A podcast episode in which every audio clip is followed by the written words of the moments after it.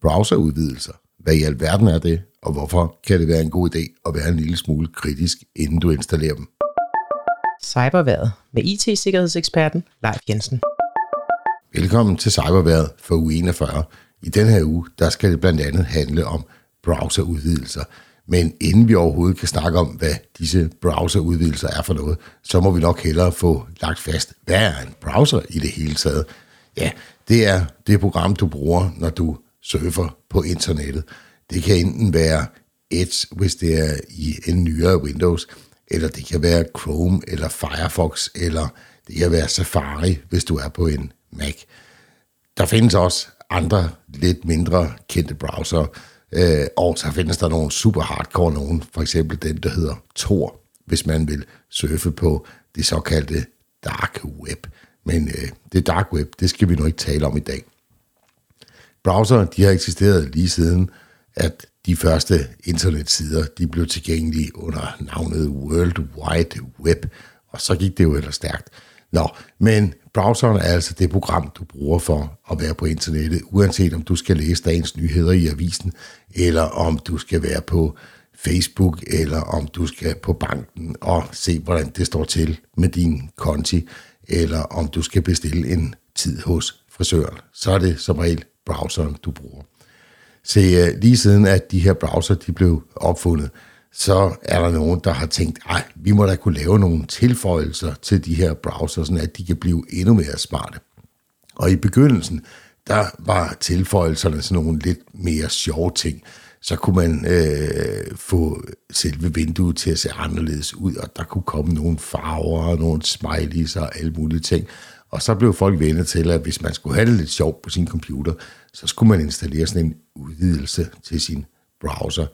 Og senere så kom der også noget egentlig brugbar funktionalitet i de her browserudvidelser, som de nu hedder. Som sagt, de her browserudvidelser, de kan godt være gode i mange tilfælde. Det kan være nogen, der sørger for automatisk oversættelse.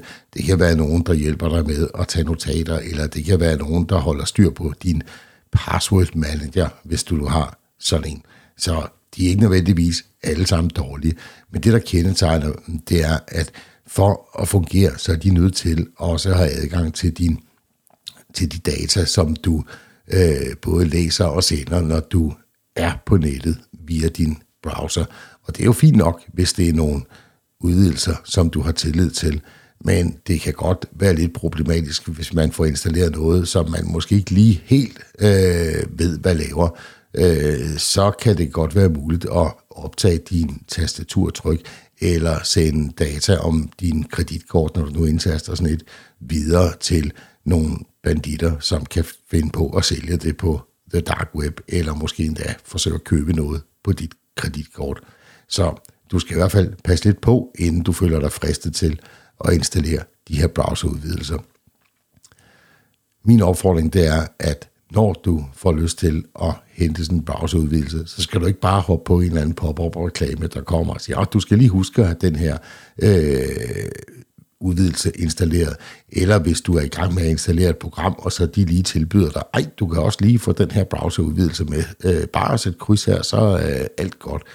Vær lidt kritisk, og gå i det mindste på hjemmesiden til den officielle udbyder af den her browserudvidelse, og surf lidt rundt på nettet for at se, om du kan se, om det ser ud som om, at det er en fornuftig udvidelse, at der er andre brugere, som taler godt om den. Så hent den altid fra de officielle kilder, og ikke som noget, du har fået på en mail eller en pop-up reklame eller et eller andet. Og så vil jeg anbefale, at du bruger så få udvidelser som overhovedet muligt. Det kan være godt at have dem, som sagt, hvis du har en password manager, eller du vil have noget automatisk oversættelse, eller kunne blokere reklamer, eller hvad det nu er, du gerne vil. Men lad være med at have en 20-30 stykker installeret, som du ikke har overblik over. Ligesom når du skal gennemgå apps på din telefon, så gør dig til en vane lige at holde øje med, hov, hvad har jeg egentlig installeret af browserudvidelser, og for den sags skyld også programmer på min computer, og så slet dem, du ikke bruger.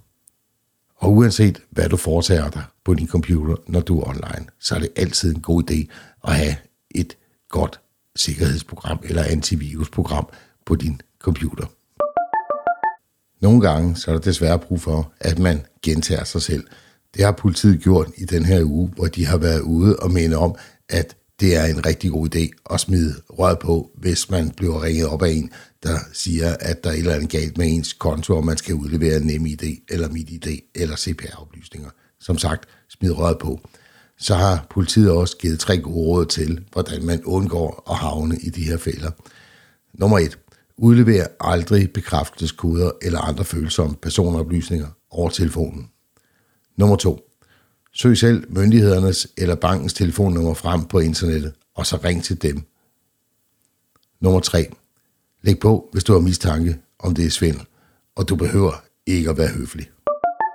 Det var cyberværet for denne gang. Vi er tilbage igen med en ny cyberværetudsigt igen næste uge. Tusind tak, fordi du lyttede med.